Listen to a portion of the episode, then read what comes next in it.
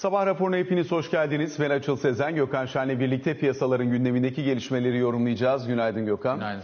Aslında bütün dünyada enerji fiyatları ile ilgili tartışmalar devam ediyor. Biz de aslında kademe kademe Avrupa cephesinden Amerika'ya kadar hemen hemen her yerde bu enerji maliyetlerindeki artışın yansıtabileceği bundan sonraki para politikası yanıtlarını veya hane halka harcamaları üzerindeki potansiyel etkileri değerlendirmeye çalışıyoruz. Son olarak Goldman Sachs doğalgaz fiyat tahminini Avrupa için %70 kadar yukarı çektiğini açıkladı. Diğer taraftan yine benzer şekilde e, OPEC ve OPEC'in üretim kapasitesi üzerinden devam eden tartışmaların sürdüğünü görüyoruz. Şu an itibariyle petrolde arz talep dengesinde ciddi anlamda problem sürüyor. Diğer yandan Rusya Avrupa'ya biz istediği kadar gaz tedariğini sağlayacağız derken kendi iç tüketimi nedeniyle ciddi anlamda zorluk çekiyor. Hem Avrupa'ya gönderdiği Ukrayna üzerinden iki hatta hem de aynı zamanda diğer beslediği Çin gibi Türkiye gibi hatlarda geçen aya ve geçen yılın aynı dönemine göre nispeten düşüş var. Var da vermiyor değiller. Gerçekten kendi içlerine bir parça e, yansıtmak durumunda kalıyorlar. Orada da sanayinin çok güçlü gitmesi Rusya'nın kendi doğal gaz tüketimini de belli şekilde ortaya çıkartmış gibi görünüyor artış olarak. Diğer taraftan yine önümüzdeki sürece ilişkin Türkiye cephesini değerlendirdiğimizde de kurdaki yukarı yönlü hareketin devam ettiğini görüyoruz. 9.35'lerin üzerine dolar TL'de 10.90'lı seviyelerin üzerine Euro TL'de geldik. Sepet kur 10-12 lira seviyesinin üzerine çıktı.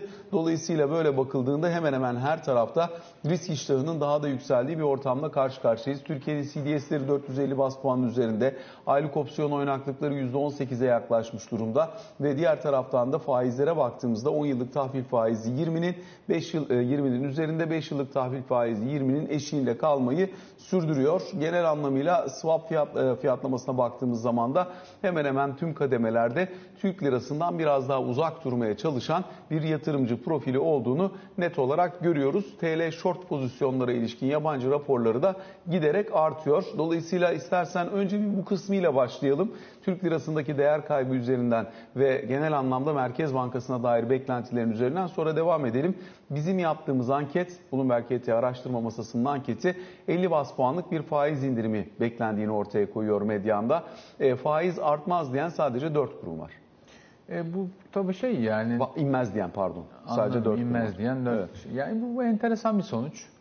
Ee, yani niye diye bakacak olursan tabii e, yani yaptığınız araştırmanın tuttuğu anket e, piyasa katılımcıları anketi yani Merkez Bankası'nın da özel sektöre sorduğu işte içinde reel sektörden, e, finans sektöründen ve akademiden e, kişilerin olduğu tam sayısını hatırlamıyorum. Bugünkü yazıda yazdım dün kontrol etmiştim ama herhalde 50 küsür kişiye soruyorlar. Herhalde 8'i reel sektör, 4'ü akademisyen, e, işte 40 civarı da e, finans katılımcısı olsa gerek. 50'den fazla insan var.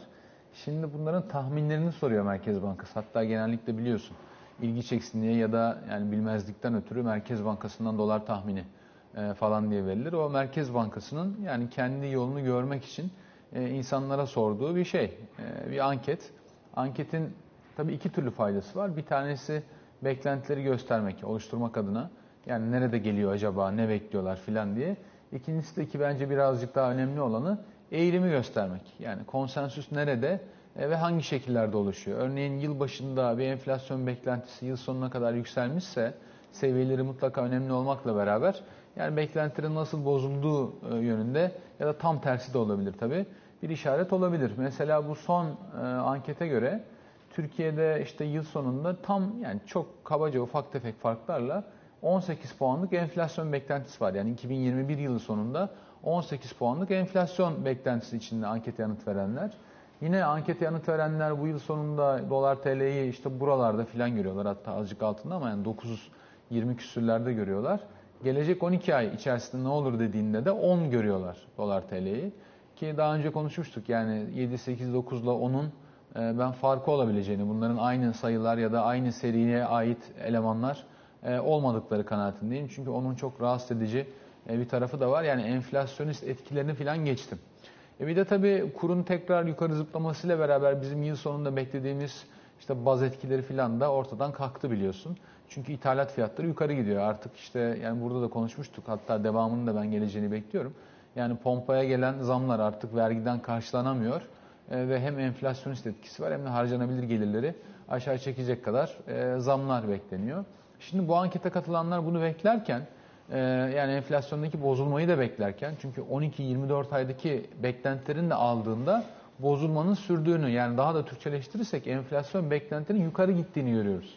Hatta öyle yukarı gittiğini görüyoruz ki Merkez Bankası'nın hedefi olan 5'in kabaca 2 ve 3 katı arasında önümüzdeki 1 ve 2 yıl içerisinde enflasyon beklentilerinde şeyler var. Yani oraya işaretlemişler ve bozulma sürüyor. Dediğim gibi yani bir seviyesi ikincisi yönü bakımından e, işler çok çok sıkıntılı bir yerde. Sonra soruyorsun katılımcılara yani aynen sizin yaptığınız gibi ne bekliyorsun diye e ben indirim bekliyorum diyor. Şimdi bu normal değil yani sağlıklı değil ve beklenti kanalı normal şartlarda çok önemli bir kanal. Ee, o kanal niye kırıldı ki bence para politikasının önemli mekanizmalarından bir tanesi. Hoş tabii o bugün başlamadı yani 1-2 yıl önce başladı.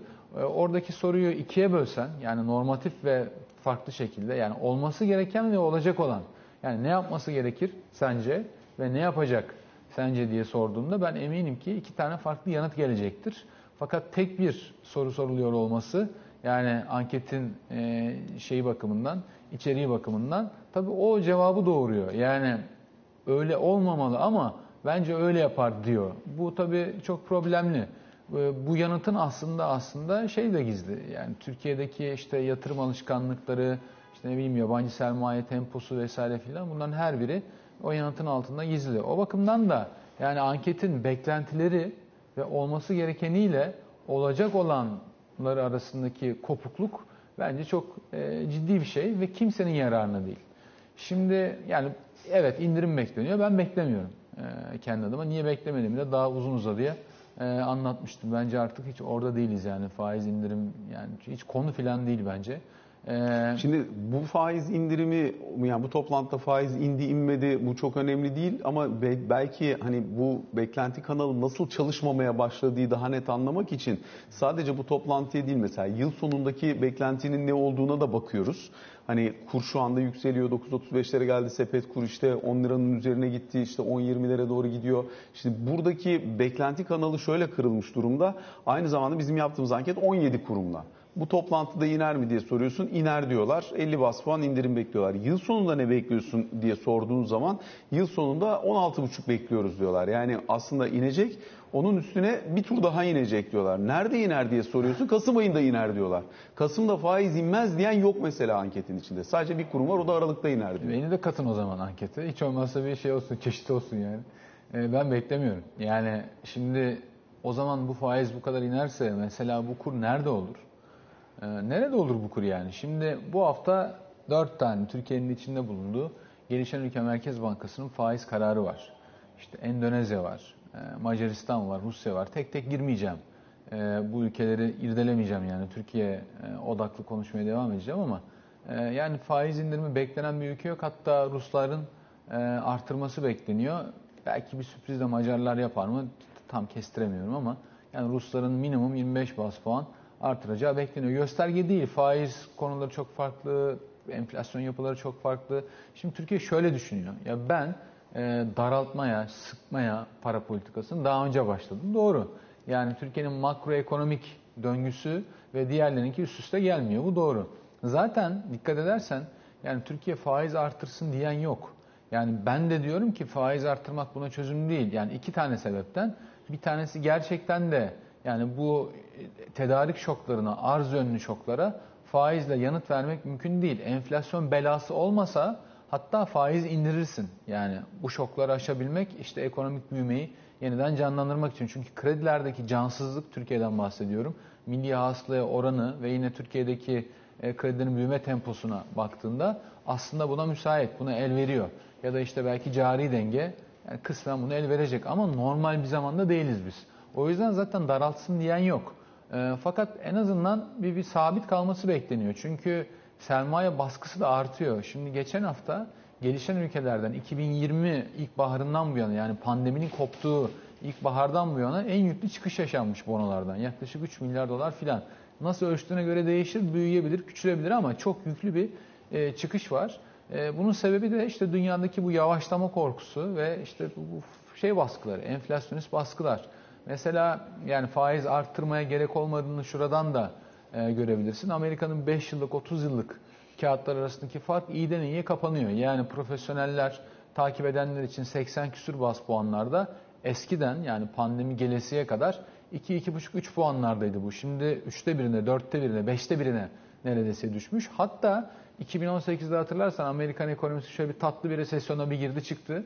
Orada mesela 35-40 bas puanlı. Yani ikisi arasındaki farkın kapanması ileri dönük olarak büyüme beklentinin zayıfladığını gösteriyor. Şimdi 5 ile 30 yıllık arasındaki farka yeniden dönüyorum Amerika'nın. İyiden iyiye daralıyor. Yani yatırımcılar diyorlar ki ya bu işlere Fed daha fazla sıkı giderek yanıt verir. Yani kısa İki vadeli, faiz artırım beklentisi var işte. e, faiz sonuçta. artışı bekleniyor. İşte İngiltere Merkez Bankası her çıkan hiç kimse ağzını hayra açmıyor mesela. Bu sene sonunda yarım puan, gelecek yıl 1.25 puanlık şeyler var, e, beklentiler var. Yani İngiltere'nin de politikayı beklenenden sızlı bir şekilde ve daha sert daraltacağı, sıkacağı yönünde beklentiler var. Yani dünyaya baktığında zaten gelişen ülkeler sert faiz artırsın falan diyen yok. Ama bu türbülansı atlatmak lazım. Şimdi mesela dün Ekonomi Koordinasyon Kurulu toplandı değil mi?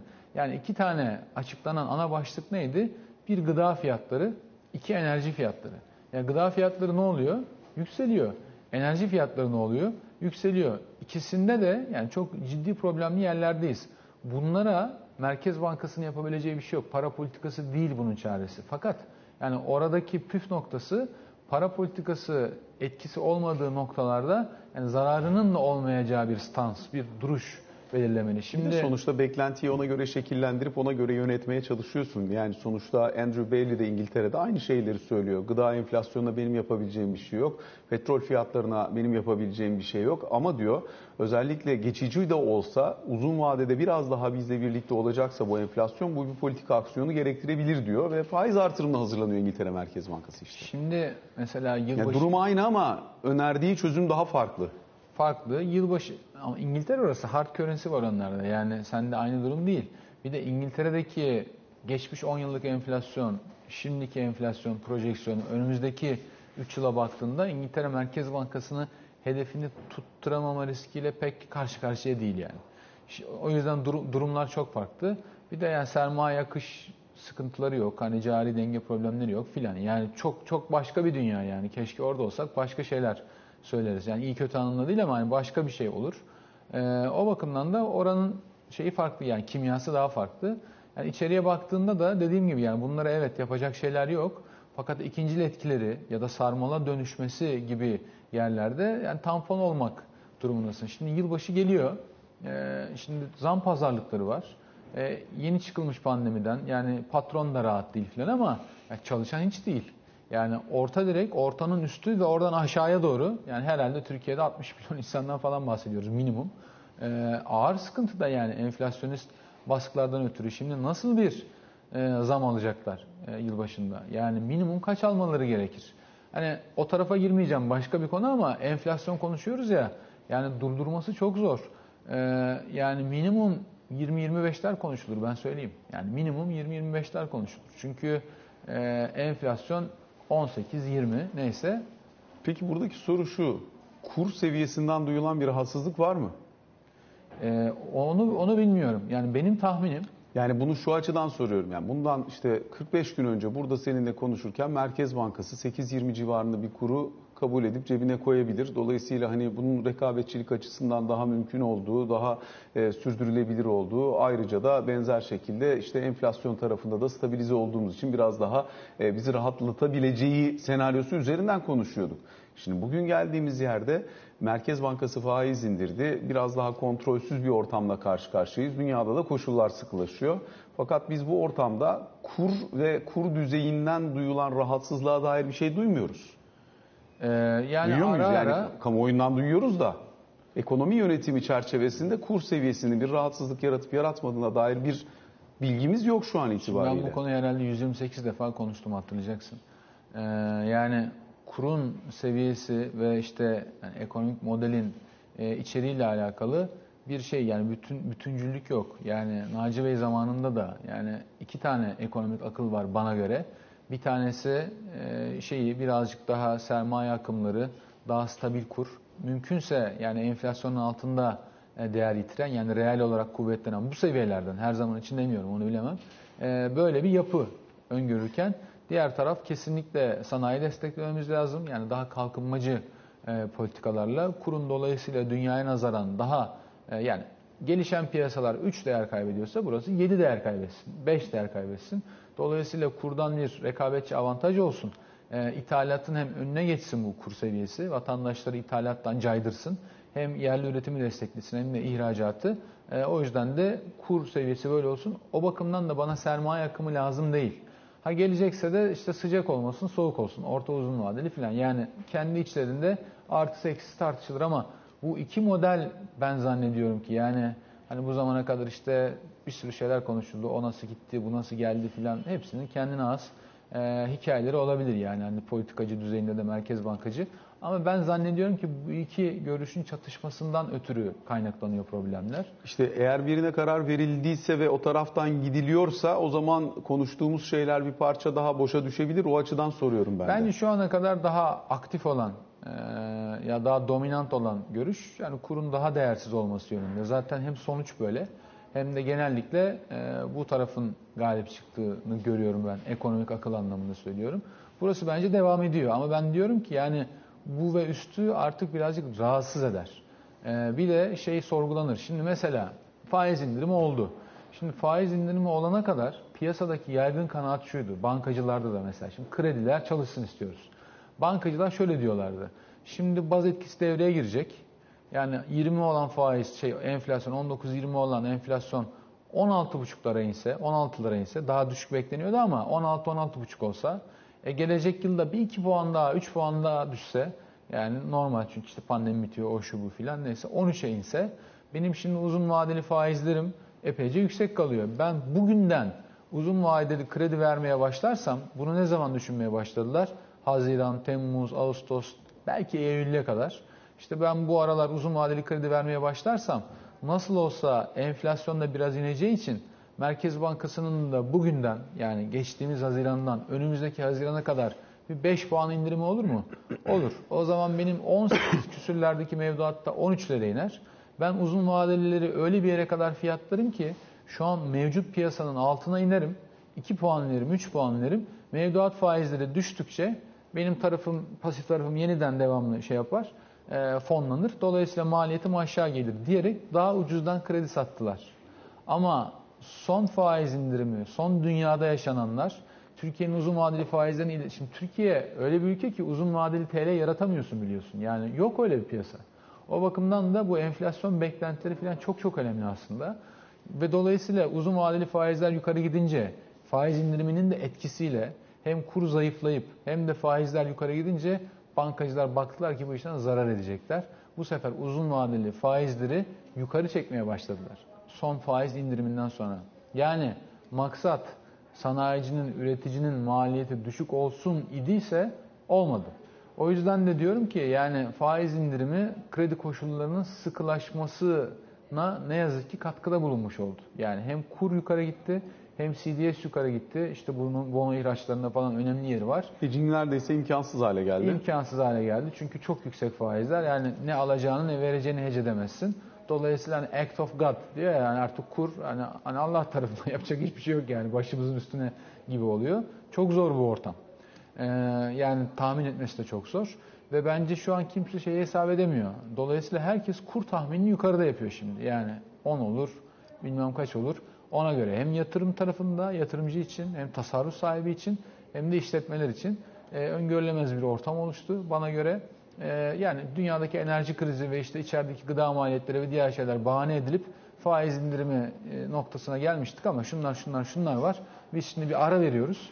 E, sıkı para politikasına devam ediyoruz mesajı verip bence sahneden çekilmek lazım. Bu peki ne kadar çözer diye sorayım. Çünkü bu kez şöyle bir tablo var. Yani yıl sonundaki faiz beklentisinin buralarda 16,5'larda olmasını bu nedenle özellikle e, sormuştum.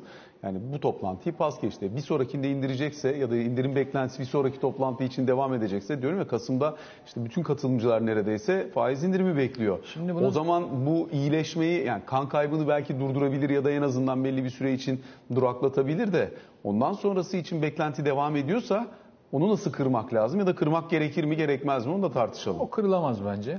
Ee, yani o beklentinin kırılması için aradaki faiz indiriminin olmaması lazım. Yani bir noktada faizin indirilmek istendiği yönünde. Yani enflasyona göre değil de kredi maliyetlerine ve büyümeye göre pozisyonlanma olacağı yönünde piyasanın kabulü var. Doğru mu?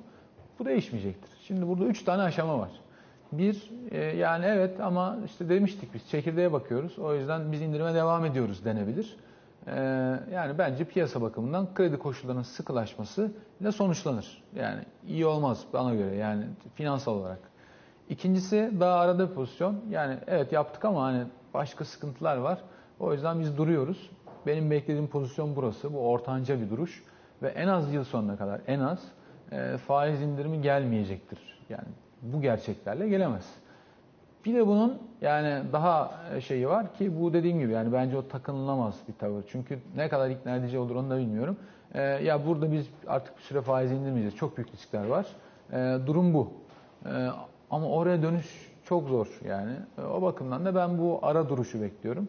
E, benim beklentim bu faiz indirimi değil. İşte faiz indiriminin bir süre olmayacağı. Çünkü dünyada başka başka problemler olduğu yönünde bir karar. Ama dediğim gibi yani bunların her biri e, yani bozulmanın derecesiyle alakalı şeyler çıktılar. Yani daha başka konular var. Mesela şimdi konut fiyatları dün artmış. Yani %33 yıllık. Yıllık %30 küsür konut Ayda fiyatı var. %3,5. Hedonik olarak bakarsan yani son iki yılda yapılanlar %40. Şimdi konut meselesi yani herhalde yanlış anlaşılıyor. Konut meselesi sosyal bir mesele. Yani Ahmet, Mehmet, Ayşe, Fatma ülkedeki bütün konutları alsın. içinde biz yaşayalım diye bir politika olmaz yani. Anlatabiliyor muyum? Yani konutların insanlar arasında üleştirilmesi gerekiyor. Ee, Yani insanların konut sahibi olması lazım. Makul bir dağılımda olması E lazım. şimdi konut sahipliği düşüyor Türkiye'de. Yani %70'lere yakınken 60'ların 60'ların altına inmiş durumda. Ee, bu, bu sosyal bir problem. Yani bunu insanlar mutlaka söyleyeceklerdir e, sorduklarında. Dünyada da konut fiyatlarında pandemiye bağlı, para politikalarına bağlı çok hızlı artışlar oldu. Dünyada da problem. Ve oralarda da hakikaten yani hem siyasetin konusu hem de günlük hayatın konusu. İşte Kanada'yı daha önce anlattım, başka yerler Berlin'de ne yapsak da e, artışları durdursak diye düşünüyorlar. Yani geçici kamulaştırma mı yapalım, bir şey mi cap mi koyalım yani sınır mı getirelim. E, Türkiye'de de bence durum bu. Yani bunların da yine az önce bahsettiğimiz konulara yansımasıdır. Yani TL'nin bir değeri kalmayınca insanlar bardak dahi olsa yatırım için bardak gidip alıyorlar. Yani en azından orada duruyor diyor. Alınmış alınmıştır diyor. İthalat da özellikle bir kesimde yani bu kur seviyelerinden de durmuyor. Yani şunu düşünüyorsan yani kur çok pahalı o yüzden ithalatın önü kesilir. Yani ithal yok azıcık gücü olan borçlanıp gidip yine alıyor. Niye alıyor? E çünkü alınmış alınmıştır. Bugün değeri 3 lira yarın 5 lira. Niye almayayım ki diyor. Anlatabiliyor muyum? Yani kurla yapılacak tedavi, kür neyse bence artık oraları geçmiş durumdayız. Böyle böyle problemler var ve bu konut az bir mesele değil. Otomobil de böyle. Yani otomobil de böyle. Yani vergileri indiremezsin çünkü devamlı cari dengeyi e, gözetiyoruz. E, vergileri indiremezsen yani çok sınırlı bir kesimin otomobile erişimi var. E ben bir orta sınıf olarak düşüneyim. Yani otomobil yok, ev yok. Ne var peki?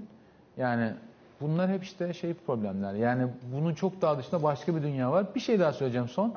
Ee, şimdi öyle bir zaman ki yani işte hastalık bitti, herkes Çin'den kaçıyor, Asya'dan kaçıyor, enerji krizi, tedarik falan. Türkiye burada yani çok ciddi bir rol oynayabilir. Yani bu faizden 25 bas puandan, 50 bas puandan daha önemli bir şey. Ee, ve bunlar bence çok ciddi dikkat dağıtıyor. Yani buralara odaklanmakta fayda var. Yani ciddi bir üs olabilir Türkiye. Yani hiç kimse Çin'de, Asya'da kalmak istemiyor. Navlunu, enerjisi, pandemisi yani ve yeniden her şey şekilleniyor. Daha coğrafi, daha yakından üretim. Bir de karbon salınımı hep şey tarafından konuşuyoruz. İşte e, maliyetler artacak falan da coğrafi olarak yakınlık da çok önemli hale gelecek. Yani daha az Geliyor karbon zaten işte. salmak istiyorsam illa karbon kantratı almayacağım. illa bilmem ne makinesi almayacağım. Daha yakında ürettireceğim. Daha yakında üreteceğim. E, Türkiye yani başka bir yer yok yani. Bence konu bu. Bu olmalı yani. Peki burada bir de e, yabancı yatırımcının özellikle Türk lirası üzerine aldığı pozisyonlardan bir çok hızlıca bahsedelim. E, arka arkaya gelen birçok haber var.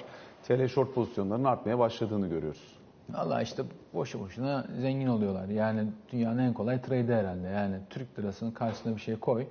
Ee, geçen baktım zar koymuş. Yani bilen biliyor. Hatta Serdar'la da konuşmuştuk. Yani buradan zar Türk lirası önermek hani nasıl desem insafsızlık yani. %26 yıl başından bu yana. İnanılmaz yani yani öyle bir seviye Yani ki zar Güney Afrika randı %26, Rus rublesi %31, Brezilya reali %18, Macar forinti %20, Polonya zlotisi %19,5, Çek korunası %23,5. Yani o Güney Afrika hani öyle bir halde ki yani elektrik kesintisinden mi tutayım, 30 işsizliğinden mi tutayım? Ee, yani çok inanılmaz. Yani paranın da bir değeri olmalı ya. Yani bu mesela hakikaten bilenler biliyordur. Yani Güney Afrika Türk lirasının bir taraf lehine yüzde 30 yapmış olması falan korkunç bir şey yani. Yani inanılmaz bir şey ve hala da o kadar kolay ki bu trade yapmak. Yani oradaki trader da bakıyor ya nasıl olsa burası gider diyor. Onu öneriyor. İşte bak hani ruble önerirsen tamam. Yani dersin ki ya Putin'de gaz var. Putin'de petrol var. Ee, burada yok. Faizler çok yüksek. Yani şeyde problemli. Bir de iniyor da. Ben ruble TL öneriyorum. Yani olur. Bir şey diyemem. Hakikaten hani makro temaya falan uygun ama hani Güney Afrika'yı falan görünce de insan azıcık dokunuyor artık. Yani 1.56 hatta 1.22 falan yanlış hatırlamıyorsam orada verdiği kolda Barclays'in çok hakikaten çok acayip bir yere geldi. Son bir not da çok hızlıca e, özellikle enerji kriziyle ilgili olarak son bir dakikada bir toparlayıp hemen hızlıca reklama gidelim. E, fiyatlar artmaya devam ediyor, tahminler artmaya devam ediyor. Her şey problemli kalıyor. Sen toparladın zaten. Yani Rusların e, veririz gazı filan demesine rağmen işte son aydaki e, kota açıklamasını görünce yani herhangi bir yani diyorlar ki Avrupa bizden gaz istemiyor. Bu kadar basit. Avrupa'nın niye istemediğini zaten konuşmuştuk. Bunun bir kısmı hakikaten yanlış, bir kısmı da yani bütün anahtarı da Ruslara verdin mi yarın ne olacağı belli olmuyor. Sabah bir kalkıyorsun alt komşun Rus, üst komşun da Rus veriyor yani coğrafya olarak. E, o bakımdan korkuyorlar yani. E, ama fiyatlar da yukarı gidiyor. E, Çin'de de işte dün Sade anlattı konuştuk. Hava bir anda soğudu. E, ondan sonra kömür fiyatları 300 dolara kadar vardı. E, dolayısıyla ne yazık ki şey devam ediyor. Hem Avrupa'da gaz fiyatları yükseliyor hem bu böyle. Petrolde ufak bir kar realizasyonu oldu ama yani duracak gibi değil. O yüzden de ne yazık ki bu enerji krizinde fiyat artışları e, aynen devam. Peki kısa bir ara sonrasına kaldığımız yerden devam edeceğiz. Sabah raporunun ikinci bölümüyle karşınızdayız. Ali Can Türkoğlu da bizlerle birlikte. Günaydın. Ali Can günaydın. Günaydın, günaydın. Birincisi Amerika Birleşik Devletleri ile aramızdaki F-16 muammasının devam ettiğini görüyoruz. F-16, F-35 açıklaması. Diğer taraftan Ekonomik Koordinasyon Kurulu toplantısı sona erdi. Buradan çıkı- e, çıkan açıklamaların üzerinden bir hızlıca geçebiliriz. Osman Kavala ile ilgili olarak karar beklentisi. Diğer taraftan da 6 partinin anayasa görüşmeleri. Ee, sıralamayı karıştırmazsan başlayayım. Fark etmez. Yardımcı İstediğin oluruz. sorudan başlayabilirsin. Ee, şimdi Amerika Birleşik Devletleri işi ciddi. Dün biraz da değindik. Cumhurbaşkanı Erdoğan'ın gitmeden önce Afrika gezisi öncesi yapmış olduğu açıklamalar vardı. Yani bu F-35'lerle ilgili olarak Türkiye'nin alacağı var. Ee, aslında ana amaç zaten programa tekrar girmek. Ee, ama ABD tarafından bir karşı teklif geldiği ve F-16 konusuyla ilgili olarak ilerlenebileceği yönünde bir teklifin Amerika Birleşik Devletleri tarafından geldiğini söylemişti Cumhurbaşkanı. Dün de biraz değindik hatta ABD'den açıklama gelebilir demiştik. İşte Dışişleri Bakanlığı Sözcüsü'nün açıklamaları var. Ee, diyor ki e, Amerika Birleşik Devletleri biz Türkiye'ye e, F-16'larla ilgili olarak finansal bir teklifte bulunmadık diyor. Ee, Şimdi bunun devamında neler gelecek? Ee, Karşılıklı görüşmeler ne çerçevede? Finansal teklif değil başka bir teklif mi?